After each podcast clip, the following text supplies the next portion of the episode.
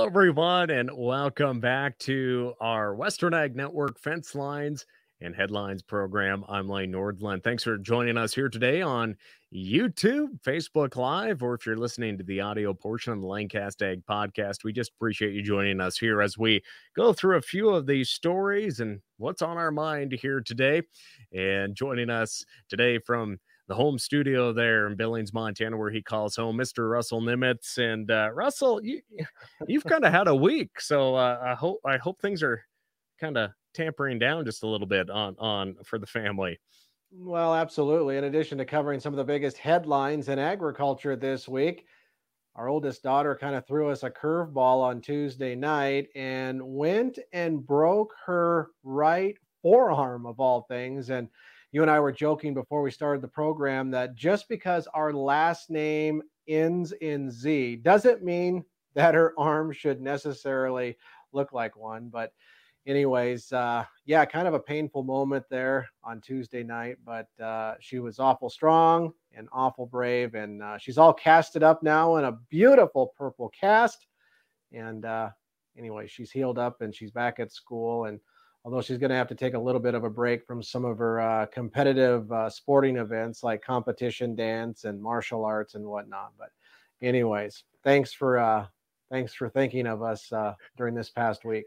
Kind of a scary deal though when you have your oh. when your children walk in with uh, obviously a little bit more than a bump or a bruise or even a minor fracture for that matter.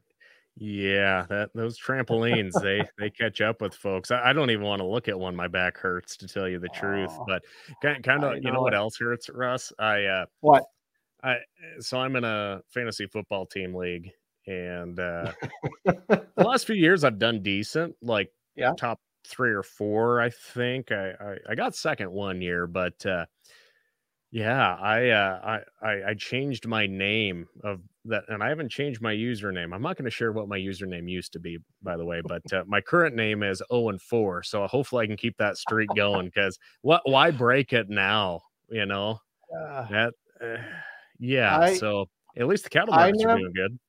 Yeah, I I have never really gotten into fantasy football. I've never even been invited to a league or even to participate for that matter. But you know, it looks a lot like a lot of fun. I know a lot of folks are doing it, and um, yeah, I I uh I commend you guys for for powering through week by week and um, I, I'm injuries and all that sort of thing. I mean, I, I'm on like I'm I'm on like E coasting down the hill with no fuel. That, that's what I feel like. But hey, um, uh, we, we are going to talk about fuel today. Uh, Russ has a, a, great story about canola and renewable fuel.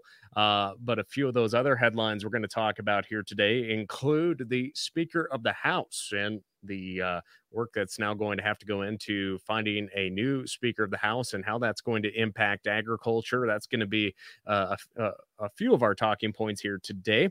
But also, we are going to catch up with our network's very own Rachel Gabel.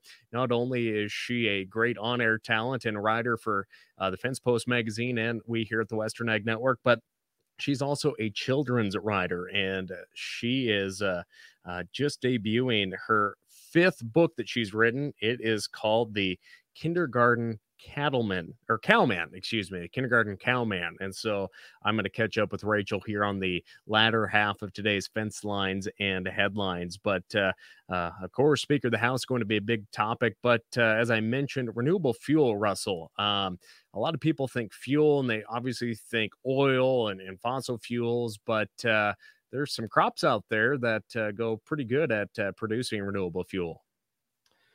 That is right. And uh, to go along with what you just said, I mean, we are seeing more and more farmers, including those right here in Western Ag Network country, adding new crops into their traditional cropping rotations. And one of those is canola. And this past week, I had the opportunity to catch up with a couple of gentlemen who know a thing or two about cropping systems and how to market them and, and all the agronomic and financial benefits that go along with them. Uh, Andrew Moore, the president of the U.S. Canola Association. We also talked with Columbia Grain International's chief executive officer, Jeff Van Pevenage, about why there's so much interest these days about adding canola into their cropping rotation. Farmers are interested in moving in a direction that changes the scope of what they're doing in agronomy and production practices. And so trying to add value in, in rotation, add value in in less or changing up um, crop protection products is important. So adding in that broadleaf into a rotation with cereal grains is extremely important across the U.S. Columbia Grain Chief Executive Officer Jeff Van Pevenage says that in addition to the agronomic benefits, there's also financial benefits to raising canola, and they want to help growers maximize that return on investment. Yes, we want to be there to help support them, show them how to grow it, show them how to market it, what's the market looking for. Um, we want to be able to have open discussions about how to increase the acres and how to change your rotations around. Our job out there is really to bring markets to growers and show them what consumers want. Moore says helping to drive the demand for canola acres across America is the need for more biofuels.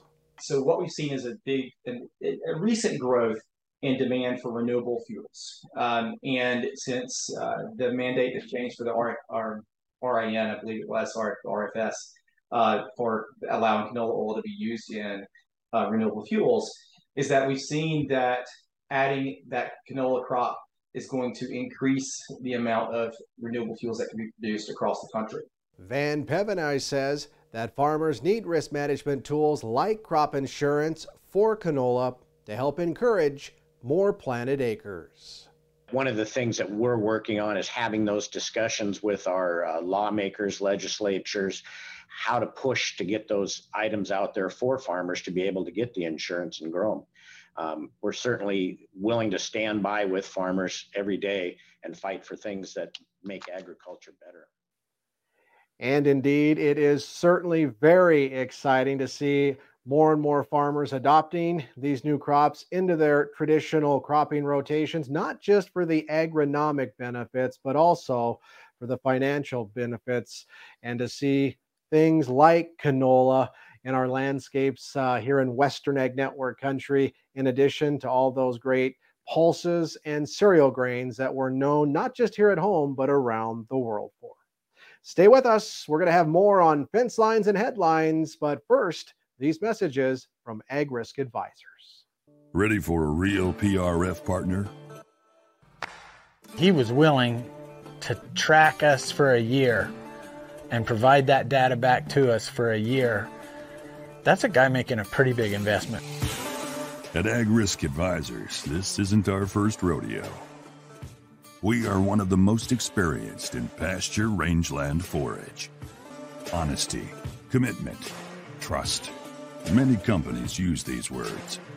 At Ag Risk Advisors, we earn them.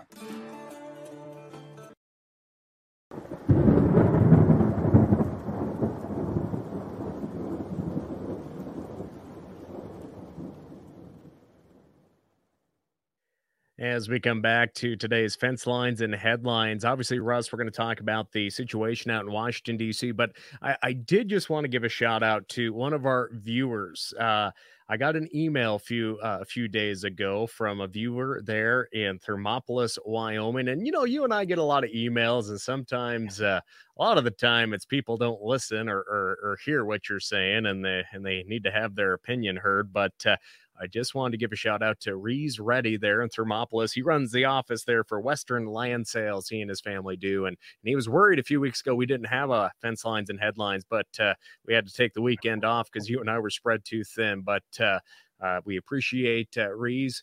Uh, tuning in and sharing it, and we appreciate getting some some nice, kind words from viewers now and then. So we just uh, want to give a shout out to to, to him yeah. down in Thermopolis here today. Yeah, so uh, it's just it's nice to get a compliment sometimes, Russ. Yeah. Well, absolutely. And then also just let folks know, you know, we aren't the ones that are controlling or you know dictating what the cattle and grain markets are doing. Just because we report them doesn't mean we're necessarily in charge of them or why they're doing what they're doing. So we're just, you know, sometimes the unfortunate messenger when things aren't going in the right direction. Well, I, I, I, when the cattle prices are historically high, I take credit for that though. Yeah, I know you do. I know, and that's okay. but when they're we, low, that's that's not me. Yeah. So, um, Speaking of something that's not going in the right direction, how about the chaos, if you will, uh, in Washington D.C. this past week, and and the removal in the unprecedented event, the removal of a sitting Speaker of the House in Congress.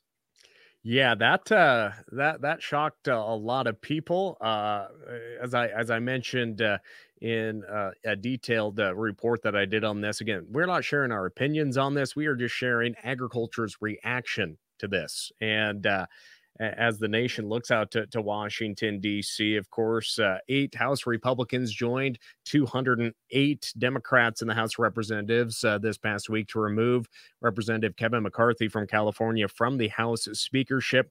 And farmers or ranchers are asking, how is this going to impact the progress of the 2023 Farm Bill?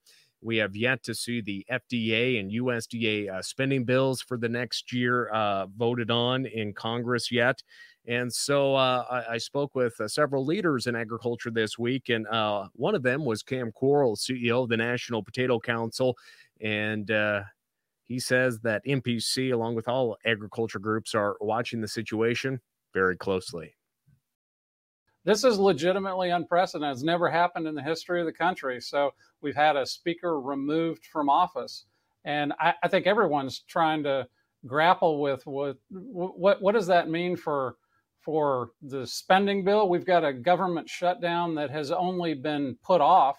Uh, another uh, shutdown is looming just before Thanksgiving and then we've for for our selfish purposes we care a lot about a farm bill the farm bill expired uh, on september 30th what, what does that mean for getting a new farm bill and just running the the, the business of running the government?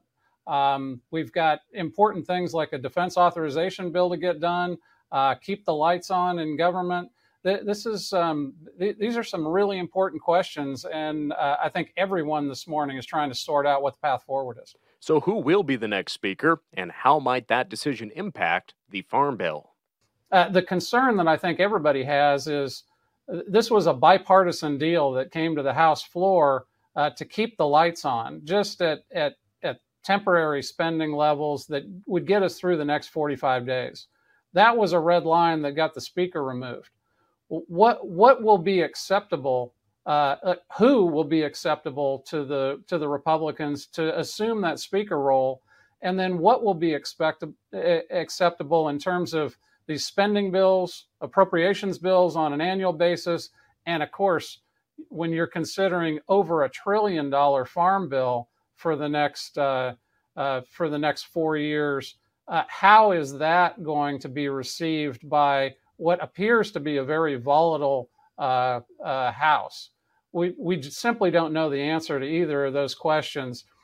I think the message lane for all of agriculture, if you care about getting a farm bill reauthorized, is we have to be out there touting the benefits of these programs that make rural America work. Quarles says it's vital to have elected officials understand the importance of U.S. agriculture. You have to get to the business of creating new farm bills, new appropriations bills that reflect the realities that we're facing, not just today, but four or five years in the future. Otherwise, you know, you're just capitulating to uh, foreign governments that wish this country and our farmers ill, and uh, we don't want to let that happen.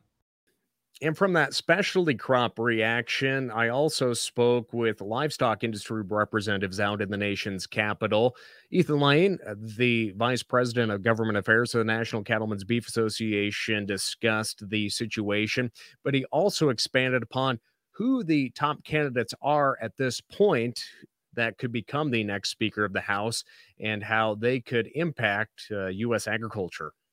I think over the next few days, you're going to see those key candidates start to make their case for uh, leadership of the of the House Republican Conference and of the House of Representatives, and that really is, regardless of who falls into that position, what's best for agriculture here in Washington. Uh, like any other supply chain, you know, we are uh, heavily impacted by any kind of disruptions that uh, impact the markets impact the supply chain from uh, from gate to plate. And when Congress shuts down like this or has threats to shut down, um, when we lose leadership, um, that that uh, uh, that uh, sort of void that's left is is always problematic. So I think, like everybody else here, we're uh, we're watching, we're listening, we're giving our opinion where it's warranted, and we're hoping for a quick resolution and a return to uh, a normal operating posture for the vast majority of members that aren't trying to derail Congress on a daily basis and are just trying to get some work done for their constituents. As for the prediction of who could be the next Speaker of the House and their views on agriculture, you know, Steve Scalise obviously I think is at the top of a lot of people's lists. Uh, he's the current uh, House Majority Leader. He's very popular uh, with his colleagues as well as with voters around the country. Jim Jordan from Ohio uh, is another name uh, who has announced this morning that he does intend to run for Speaker of the House. Also uh, entertains a lot of popularity in the House Republican Conference. Um, he has a close relationship with with former Speaker McCarthy as well. Um, so I, I, think those are probably your two top candidates at the moment. Um, you know, either of those would be solid uh, candidates for agriculture. Jim Jordan, obviously, is a, is a very conservative member, um, but has proven himself to also be uh, a conservative that understands the need to govern. Do the chairs of the House uh, committees have anything to worry about uh, with, with, the new speaker coming in? W- would that be a move that potentially could impact the, the current chairs of uh, the committees? You know, obviously, I'm thinking agriculture, but uh, natural resources, or, or is that the feeling that they're going to remain the same? I, yeah, I don't envision any of that being disrupted. I could I could be completely wrong, uh, but I, I I don't envision that being a real problem. I, I think whoever takes this speaker's gavel is going to be focused on on showing stability, on showing continuity, on reassuring voters, reassuring uh, you know donors, quite frankly, to the Republican Party um, that all is well and that the ship is moving forward in a in an expeditious manner. Um, and I think that's going to be the focus of, of everybody's efforts. I, I can't imagine anybody wanting to start disrupting committee chairmanships in the middle of all this. So I tell you what, Russ, uh, a, a, lot of what ifs over the next few days and weeks, and uh, as both Cam and uh, Ethan discussed, the the priority right now is to get the funding bills uh, pushed through, not not only for USDA and FDA, but defense, uh, uh, of course, vital to the nation as well. So it's going to be interesting to really watch how House members choose uh, their next speaker, how many ballots it's going to take. And uh, I know Cam Quarles is more optimistic that eh, he said that he's going to remain optimistic that a farm bill can be passed in 2023. But uh, uh, just the reality of it, uh, it's probably going to be get pushed into 2024. Um, a lot of unknowns, but uh, getting a speaker in place will be vital just uh, just for these programs and, and the government to be functioning.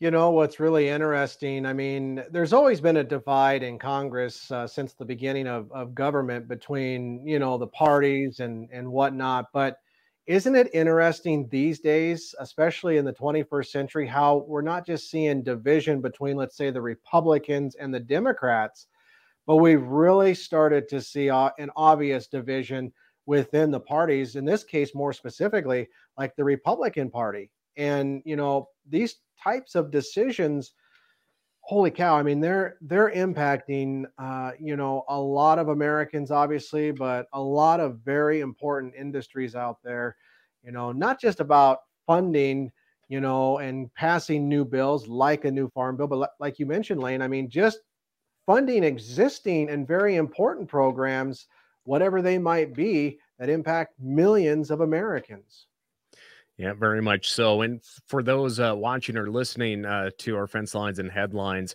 I have about a 30, 35 minute long uh, conversation with both these agriculture uh, leaders out in Washington, D.C., the National Potato Council and the National Cattlemen's Beef Association.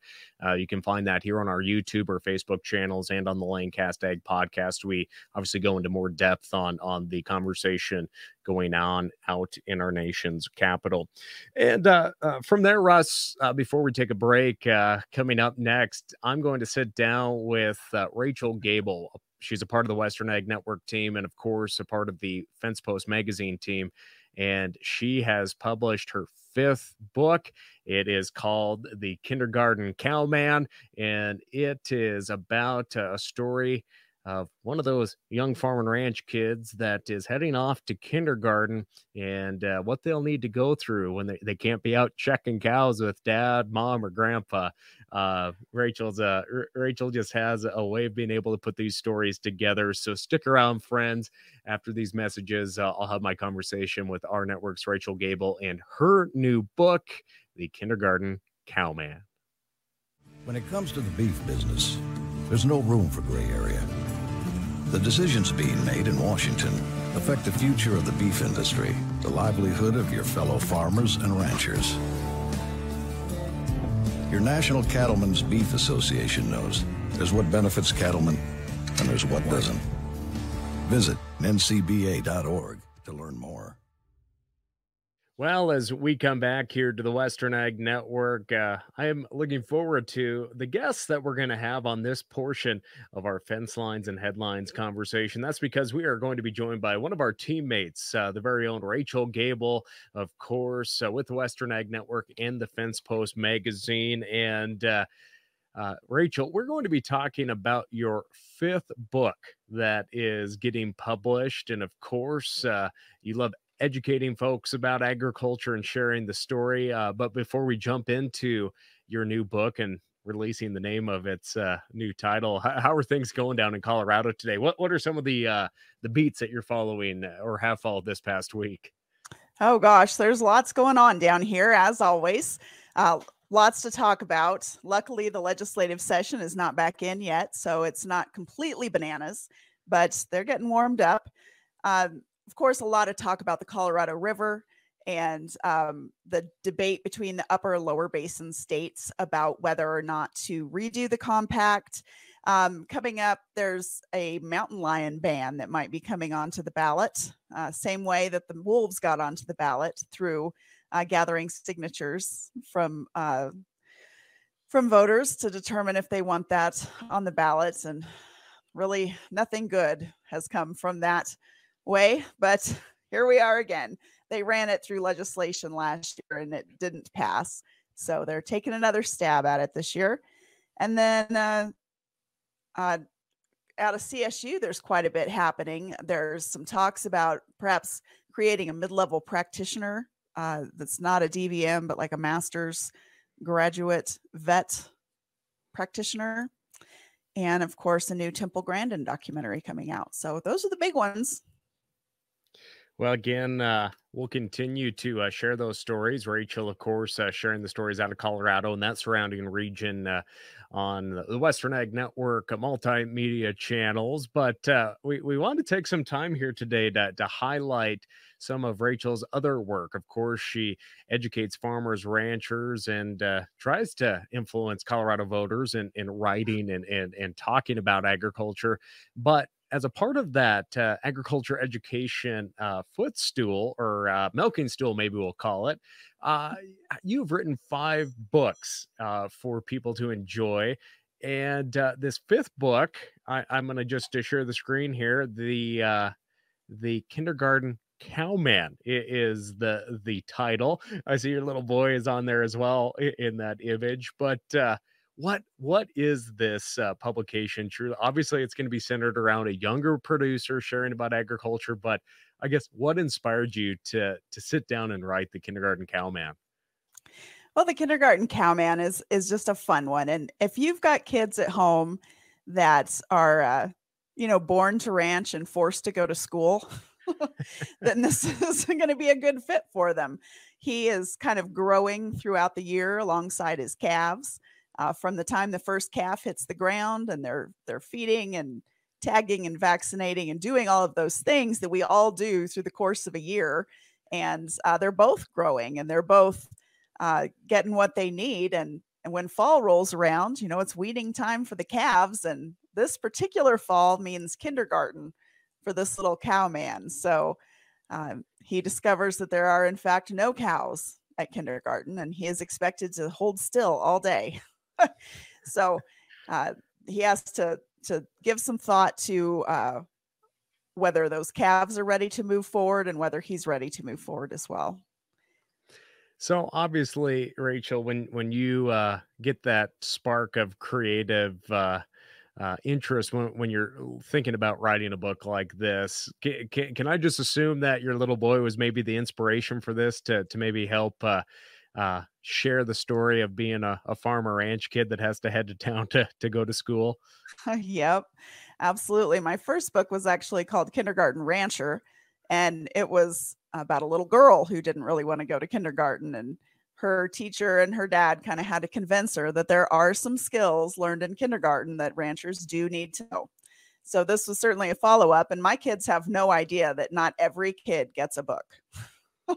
so they they think that that's that's what happens. You know, you you go to the dentist, you get a book, you you do those things everybody does. So it's a fun one and um the other books have been used for Colorado Ag in the Classroom. So they're a lot of fun and they're accurate ag books, but those are really used to educate. You know, my kids don't like them because they're too educational. but um, this one is cute and it talks about all the different colors and breeds and and things like that. So it's it's more of one that you'll want to read at bedtime and maybe not skip pages on. Well, I, I think my two year old will love this book when we get it for her because anything with cows or horses, she's uh she's gonna maybe i should bring myself on screen there uh she's she's all in for that so I, am gonna look forward to getting this ordered but uh, i guess rachel when when you go out on a, a venture like this uh, who, who do you partner with uh to to help uh get these books uh on on the on the coffee side table or in the nursery uh, I, I, guess what are some of those partners in agriculture you work with uh, to help uh, share the agriculture story to folks well, you bet. Well, one of the most important uh, partners that I have is Lynn Bandman, Liz Bandman Munsterteiger, and she's my illustrator and designer and has been through the through all of the books, with the exception of Kindergarten Rancher. But this particular book, I was really excited because I got to partner with Logan County Cattle Women. Of course, Logan County is home to Sterling Livestock and all of the things up there in Sterling and northeastern Colorado. And, you know, our members are all over Northeastern Colorado, but they do a lot of work. Um, you know, they came into existence during the whole Polis MeatOut mess. And so they are very successful in partnering with schools and families and getting the word out. They have a huge heifer feeding contest every year to raise funds. They've donated $8,000 just they've only existed since 2001 and they've already uh, donated $8,000 in scholarships for kids that want to go into ag or into trade school. And they do a, a flat rancher initiative. And so this book is going to be part of that flat rancher initiative so that uh, kids and adults they they presented to some legislators last week about all the different byproducts from cattle. So they really do a great job and and i'm glad that they're choosing the book to be part of it now, when you say flat rancher, I know we were talking about it earlier. I made fun of myself because uh, I am just a, a beanpole, truly like Toy Story Woody in real life. I have no butt, no chest. I'm just a string bean. So I could be the flat rancher in real life, probably. But is the flat rancher like a piece of paper? Is that is that what that is? It's not just yep. a scrawny old lane, is it? Well, he he. I mean, there's some resemblance, Lane. There's some resemblance. His, his hat's not as good looking as yours, but uh, it, it's a so, Greeley hat. It's out of well, out of Greeley. There you go. Well, you, yeah, you and and all the cast of Yellowstone and everybody, anybody who's anybody.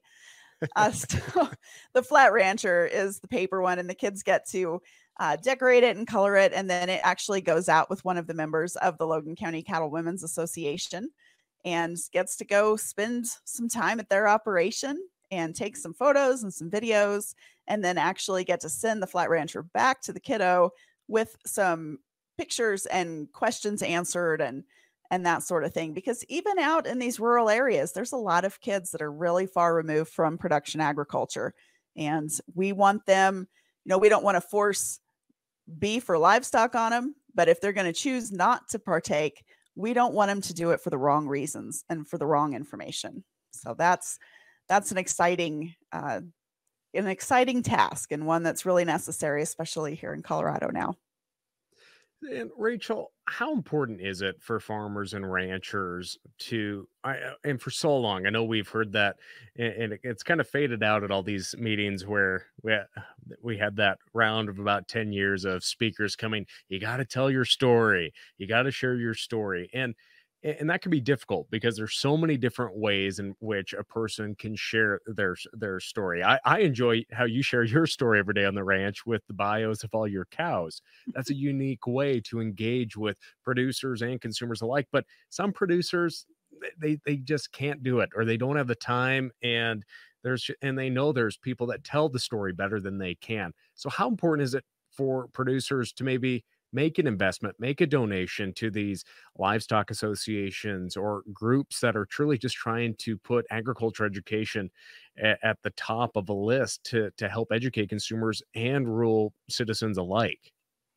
Absolutely. I mean, a, a membership in whether it's NCBA or CICA or, you know, pick an acronym, that's the cheapest lobbying you will ever pay for and they're going to be at the Capitol, whether that's in Denver, DC, wherever, and they're going to be working for what farmers and ranchers and ag producers are are potentially very deeply affected by. So it's it's a small investment, and then of course groups like Cattle Women.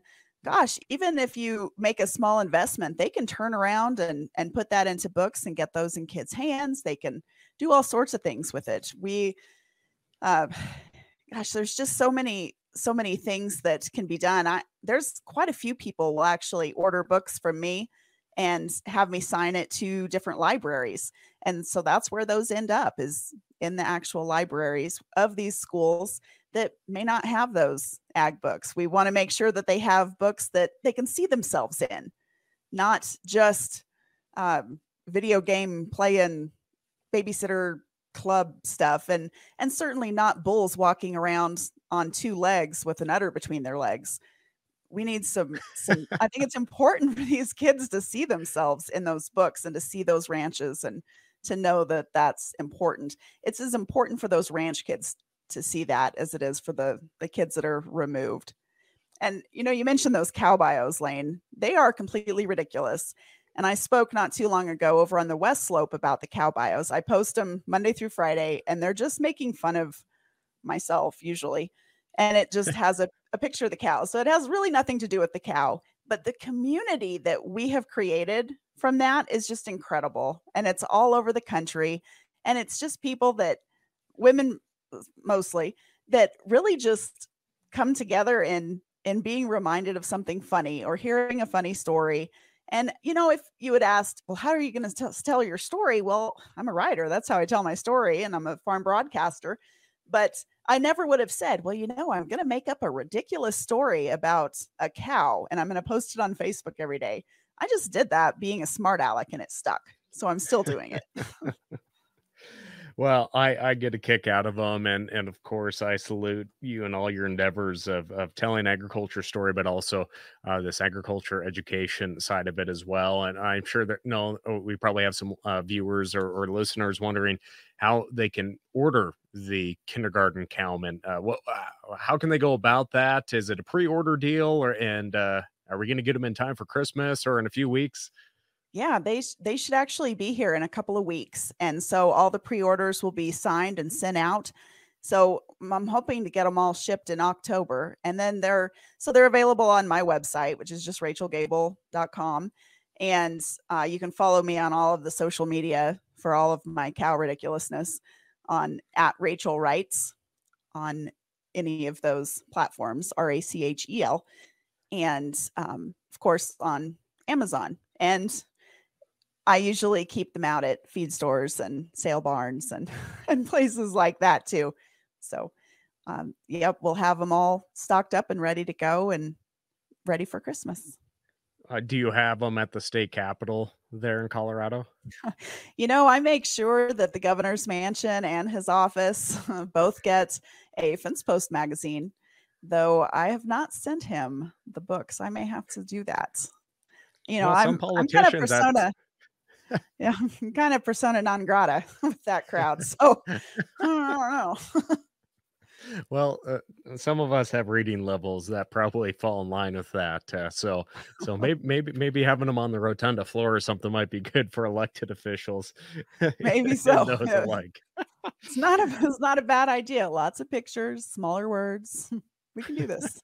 like I said, not all of us read very good. So, uh, Rachel, I'll, I'll, let you get back to your day because I, I, I know you got to go. Uh, uh, got a lot ahead of you here today. But just hey, any last thoughts before before I I set you loose?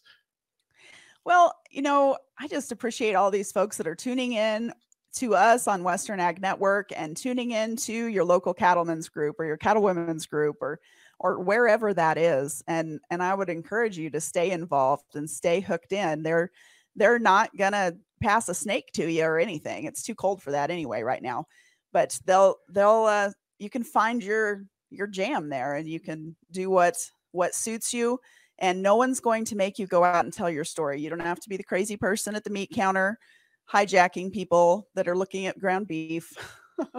You can you can tell your story however you want to and uh, I think it's just important that you you help those those groups and those people that you believe in do what they do best. Well, again, Rachel Gabel, of course, our teammate here on the Western Ag Network, and of course, a great asset there at the Fence Post magazine. And uh, uh, you can order that copy of Kindergarten Cowman. I'm going to get one ordered for my daughter as well because I, I, know she's going to enjoy that. And you can check out those other four books that Rachel has authored as well at rachelgabel.com. But with that, Rachel, I'll let you get back to your day. And I appreciate everything you do for us here, but everything you do for Colorado and Western agriculture as a whole. Of course, of course. I wouldn't turn down an opportunity to be a part of what started out right here in Colorado as the Evan Slack Network. That's true. And uh, we'll continue to have our ratings go higher, higher, along with those higher, prices higher. as well. Well, Russell, like I said in my conversation with Rachel, that uh, these children's book are about my caliber of uh, reading material um, and for politicians as well, maybe. Um, exactly. So, my suggestion of maybe sending them to elected officials in Colorado, um, you know, they might learn something about agriculture too. Yeah, it's uh, it's fun to see one of our teammates uh, be able to do something like this. In our weekly news meeting, uh, Rachel just kind of nonchalantly brought up the fact that uh, kindergarten cowman was about ready to to hit the countryside, so to speak, and we were kind of all blown away by the fact that you know she she told us she had written a book, and then she's kind of under her own breath, she's like, "Well, this is actually my fifth book." we're just like, "Holy cow!" But uh, she's an incredible writer. She's uh, a very, very good author. Uh, obviously, to be able to put together something like this, in addition to her um, outstanding journalistic abilities, not just for the Fence Post magazine, but of course for us as well. So, uh, when are you going to publish your autobiography, Russell? It's a pretty short. It's a short version. uh, you know, I, I'm still I'm still working out the the rough draft. Let's put it that way. Yeah. How about or you? Should I just write a biography of your life? would, would that be more appropriate? I I would be scared to death to have somebody else write a story about me, but who knows? Well, I, I always. In, I, have always envisioned that you're going to have a bronze in Billings, Montana, like the late great Lonnie Bell, or uh, you know, a huge uh, uh, yeah. DJ in um, country music history, and and of course, longtime Billings, Montana resident. Uh, it was always great working with Lonnie and talking with Lonnie. But I envision that they're going to have a. St- you guys are about the same height, so they could put those statues right next to each other. But you might have to wear a polyester suit to really complement each Ooh, other. Yeah. Well, um, you know, it's all about expanding your horizons, right? I mean, yeah. uh, uh I don't even know what to say. I, I, the, the, word polyester just scares the heck out of me. Oh, just like your well, monitor in yeah, the back. Yeah, your your, your TV you. turned off. That that was saying we need to wrap the show up. But hey, we should give a quick preview, Russ. I know that uh, you and and our videographer Paul Paul Humphrey were able to catch up with uh, friends there at the Montana Pro Rodeo Hall Wall of Fame.